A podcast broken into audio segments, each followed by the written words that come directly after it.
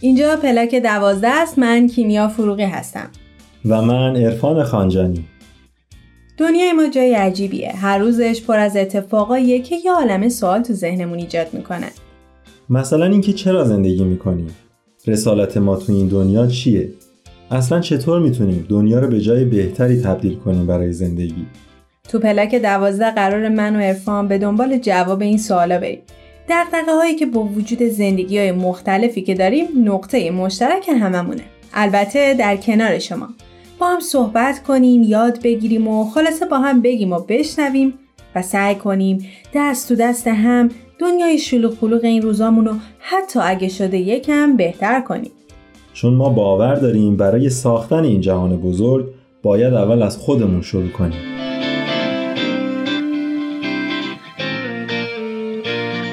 خوشحالیم که با یه پلاک دوازده دیگه کنارتونیم. در قسمت های گذشته سعی کردیم همراه با شما به موضوعات مختلفی بپردازیم. در کنار هم یاد بگیریم و سعی کنیم پیشرفت کنیم و همینطور با هم دنبال راههایی برای مشارکت در پیشرفت اجتماعمون بگردیم. دقیقا. و همین باعث میشه که سوالهای بیشتری تو ذهنمون پیش بیاد. در بعضی از قسمت ها مثل این دفعه تصمیم گرفتیم راجع به موضوعاتی صحبت کنیم که می‌تونه جزو فرهنگ سالم و سازنده برای اجتماع عادلانه باشه.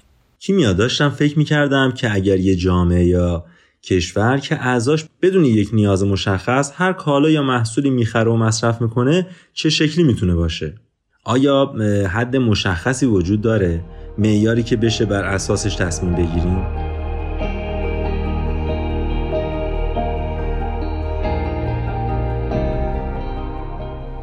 می‌دونید این روزا خیلی ویدیو و تصاویر از نقاط مختلف دنیا می‌بینیم که کلی از منابع طبیعی کره زمین برای تولید کالا داره از بین میره.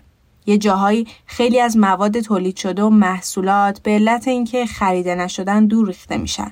اقیانوسی که کثیف شده، هوایی که آلوده شده و یه روند بیرویه تولید، مصرف و تخریب.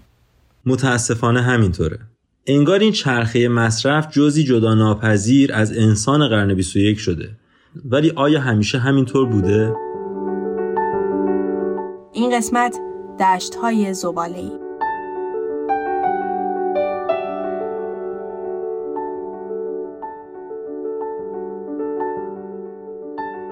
ممنون که شنونده ما هستید. تو این قسمت می‌خوایم تا راجع به مصرفگرایی با هم صحبت کنیم. موزلی که گریبانگیر زندگی همه ماست. مصرف به خاطر مصرف. تولید یک کالا یا محصول چرخه طولانی رو طی می‌کنه و اصولاً با هدف رفع یک نیاز ساخته میشه.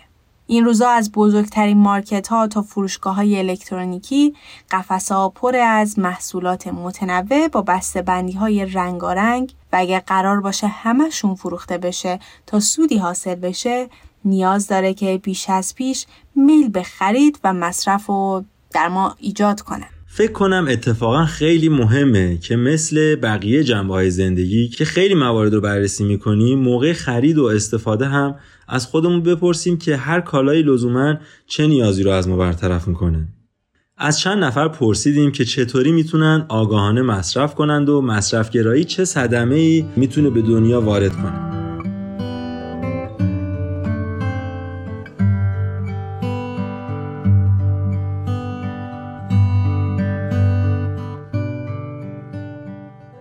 از نگاه خودم میگم. انسان یه سری نیازا رو داره. انسان اولیه تا این انسان مدرن انسان صنعتی. اینکه از منابع استفاده کرده بر اساس نیازاش. با صنعتی شدن جهان یه سری جریان سرمایه داری یه سری ضرورت ها رو به وجود آورد. یه سری نیازهای بیش از حد رو تعریف کردن و برای برآورده شدن این نیاز باید تولید بشه از منابع استفاده بشه. و بیش از حد و خارج از نیاز رفتار کردن میشه مثلا مصرف کرده. این حالا این می‌تونه به زیر ساخت آسیب بزنه به زیر ساخت فرنگی می‌تونه آسیب بزنه به منابع می‌تونه آسیب بزنه. رابطه مستقیم با تولید داره دیگه. چون نیاز تعریف می‌کنه این باید تولید شه که این مصرف بشه. این طرف می‌تونه خلاقیت فردی رو بکشه می‌تونه آسیب بزنه به خلاقیت فردی هر شخصی. چون درگیر چرخه تکرار بشه. دونستن اینکه تمام منابعی که در زمین وجود داره برای همه مردمه. جدا از اینکه ممکنه یه منبع توی کشور یا قاره بیشتر باشه می‌تونه ما رو در مصرف آگاهتر و با دقتتر بکنه. همچنین توی مصرف کالاها اینکه به این موضوع آگاه باشیم که هدف زندگی ما چیزی جدا از مادهگراییه و ارتباط ما با بقیه انسان و طبیعت خیلی مهمه می‌تونه این آگاهی رو در هر کسی ایجاد بکنه که چقدر و چگونه مصرف می‌کنه. اگر بتونیم مثلا این کم به بچه ها آموزش بدیم که مصرفگرایی چیه و چطوری می‌تونن نیازهای خودشون رو بشناسن و اون مرز بین رفع نیاز و زیاده خواهی کجاست شاید بتونه گام مهمی توی مقابله با مصرفگرایی باشه. در بزرگسالان می‌تونه این روند به شکل آگاه سازی اونا از دلیل به وجود اومدن مصرفگرایی و روش های مقابله با اون باشه. اینکه انسان آگاه باشه که افزایش مصرفگرایی چالشها و مشکلات زیادی مثل آلودگی آب هوا خاک و در نهایت گرمایش زمین و همراه داره هم می‌تونه موثر باشه. امروز پرسه تولید، پخش تا مصرف انرژی یا کالاها یک پیکان یک طرف است که پایداری نداره. مثلا کالاها تولید، پخش و سپس مصرف و دور ریخته میشن. مصرفگرایی باعث افزایش تولید میشه و حتی به تولید بیرویه هم ممکنه منجر بشه. الان می‌تونیم ببینیم که تولید کننده ها با هم در رقابت هستند و این رقابت به نفع مصرف کننده نیست. و به نظر من نوجوانا یکی از تاثیرپذیرترین قشرهای جامعه هستند که از این موضوع صدمه می‌خورن. مشکلات و دقدقه هایی که مصرفگرایی توی این سن برای اونا ایجاد می‌کنه شاید تا سالها همراه اونا میمونه و باعث میشه به زندگی فقط از جنبه مادی نگاه کنن.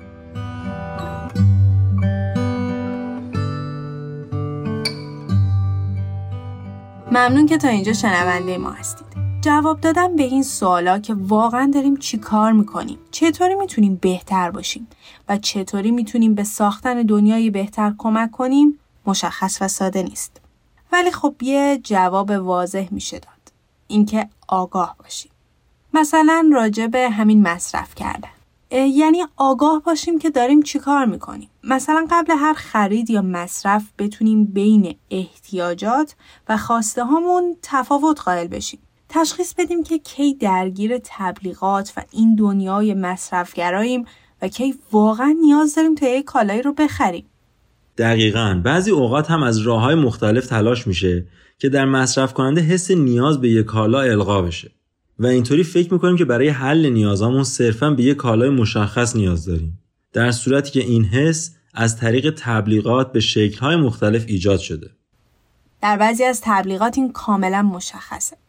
البته همشون اینطوری نیستن ولی خب تو خیلی از راه های تبلیغاتی مصرف یک جنس مشخص با احساس خوشحالی، مقبولیت و خوشبختی در هم آمیخته میشه.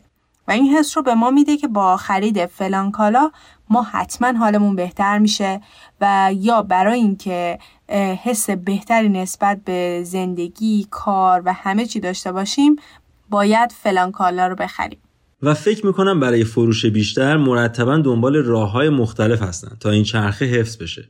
حتی تحقیقات انجام میشه تا در گروه های سنی مختلف مناسب با دقدقه هاشون اون کالاها بهشون عرضه بشه.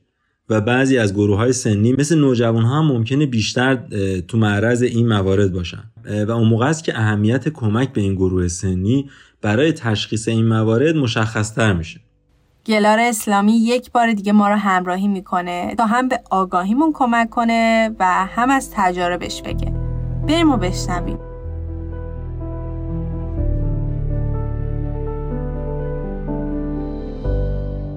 گلاره اسلامی هستم. چند ساله که به مسائل محیط زیستی حساس تر شدم و سعی می کنم اقداماتم رو بر اساس فهمی که در هر موقعیتی نسبت به این مسئله به دست میارم هماهنگ کنم و تا حد امکان از آسیب عمدی و غیر عمدی به محیط زیست حذر کنم.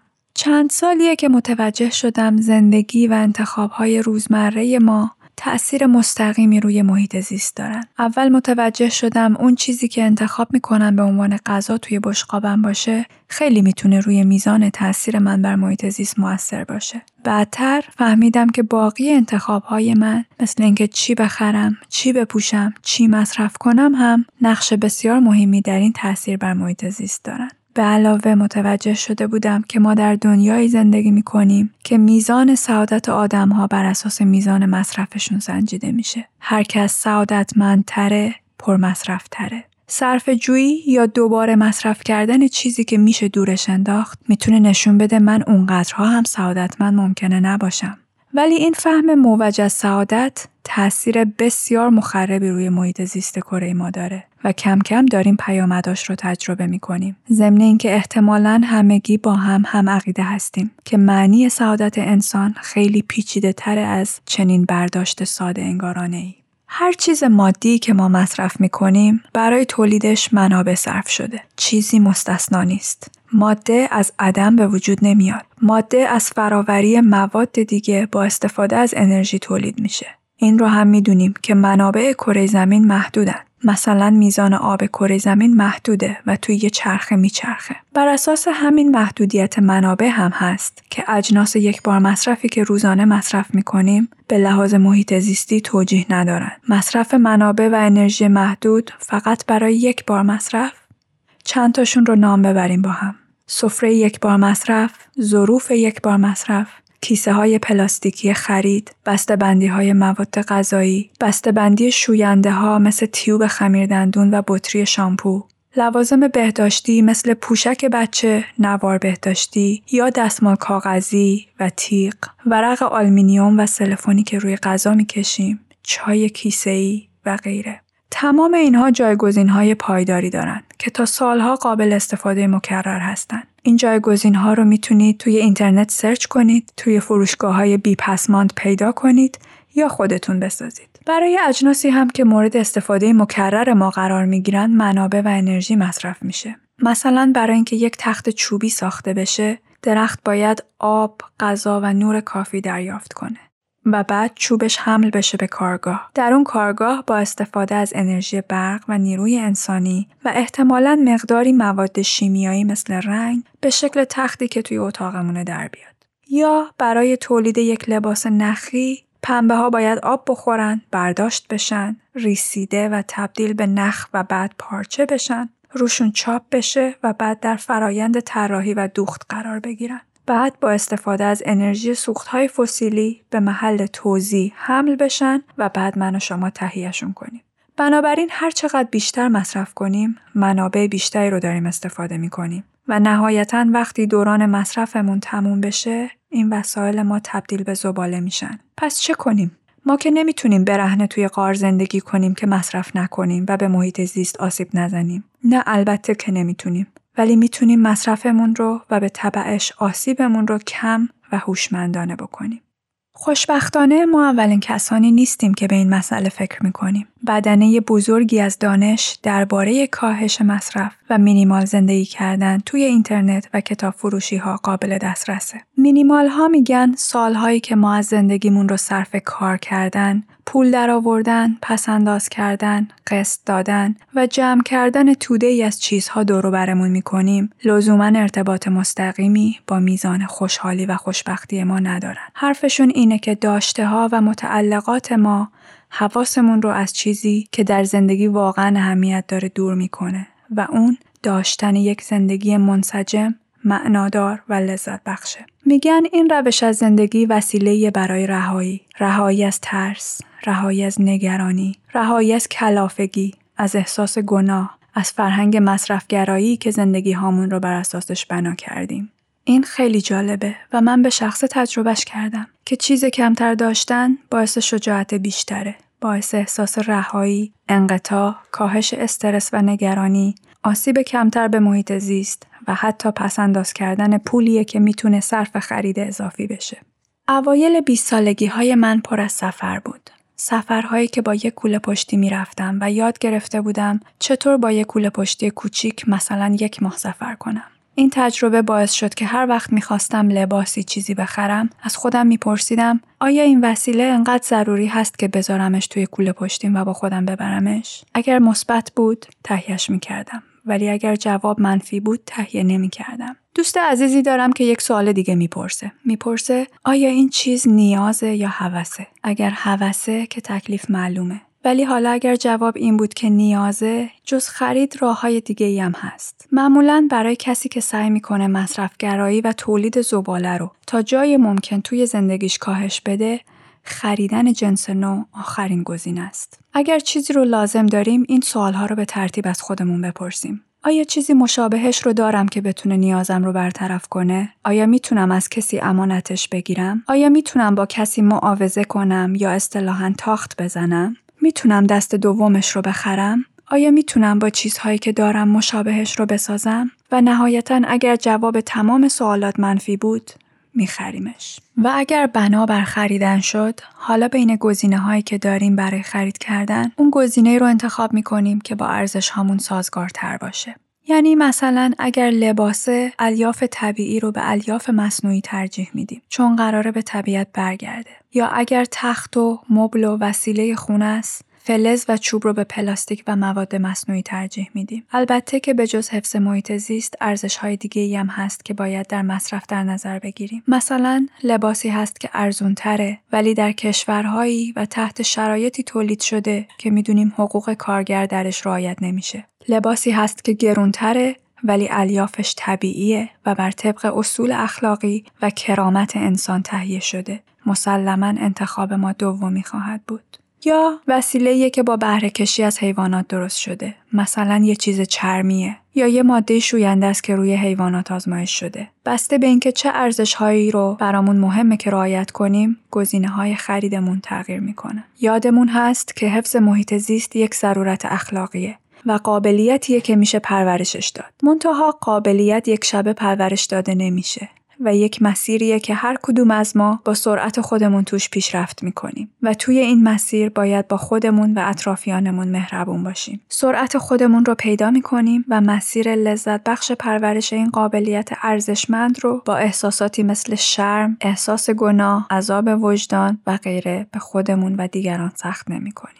ممکنه کسی با خودش فکر کنه که درسته که حفظ محیط زیست یک ضرورت اخلاقیه ولی با مراعات کردن من یک نفر که چیزی درست نمیشه این مثل اون میمونه که ما با خودمون فکر کنیم درسته که راست گفتن یک ضرورت اخلاقیه ولی روزانه بیشمار دروغ در سراسر دنیا گفته میشه. راست گفتن من یک نفر کمکی به بهبود اوضاع نمی‌کنه. ولی حقیقت اینه که ما فارغ از نتیجه راست خواهیم گفت. چون دروغ گفتن رو غیر اخلاقی و نادرست می‌دونیم. ما بر طبق ضرورتهای اخلاقی رفتار می‌کنیم به خاطر اینکه اون کار کار درسته نه لزوما به خاطر نتیجه.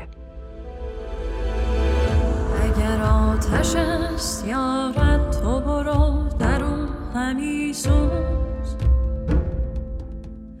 به شب فراغ سوزن تو چشم باش تا روز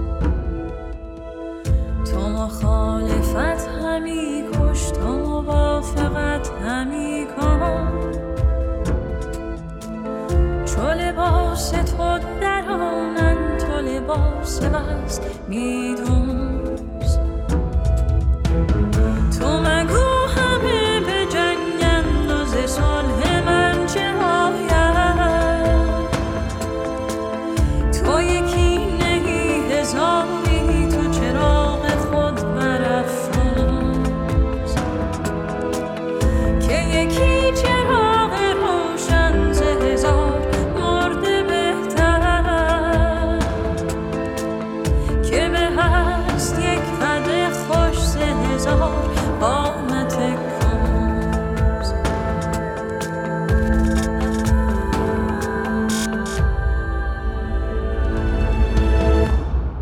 ممنون که تا اینجای برنامه شنونده ما بودید. مستندهای زیادی هستند که جنبه های مختلف مصرفگرایی رو بهمون نشون میدن.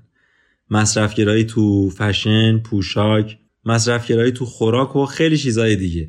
تو این قسمت ما می‌خواستیم مستندی رو معرفی کنیم که به طور کلی از ساده زندگی کردن بهمون میگه.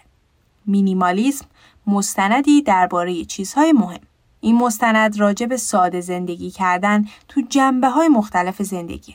اینکه چطور می‌تونیم زندگی بامعناتر و ساده تری داشته باشیم و آگاهانه تر مصرف کنیم. When I heard about minimalism, it wasn't about just getting rid of my stuff. It was about taking control of my life and stop being told what to do and actually deciding what I wanted to do. این قسمت پلاک دوازده هم به پایان رسید ممنون که شنونده ما بودید مثل همیشه می‌تونید ما رو در تارنما تلگرام. و از همه پادگیرها دنبال کنید و نظرها و پیشنهاداتتون رو توی تلگرام و اینستاگرام برای ما بفرستید. تا برنامه بعد خدا نگهدارتون.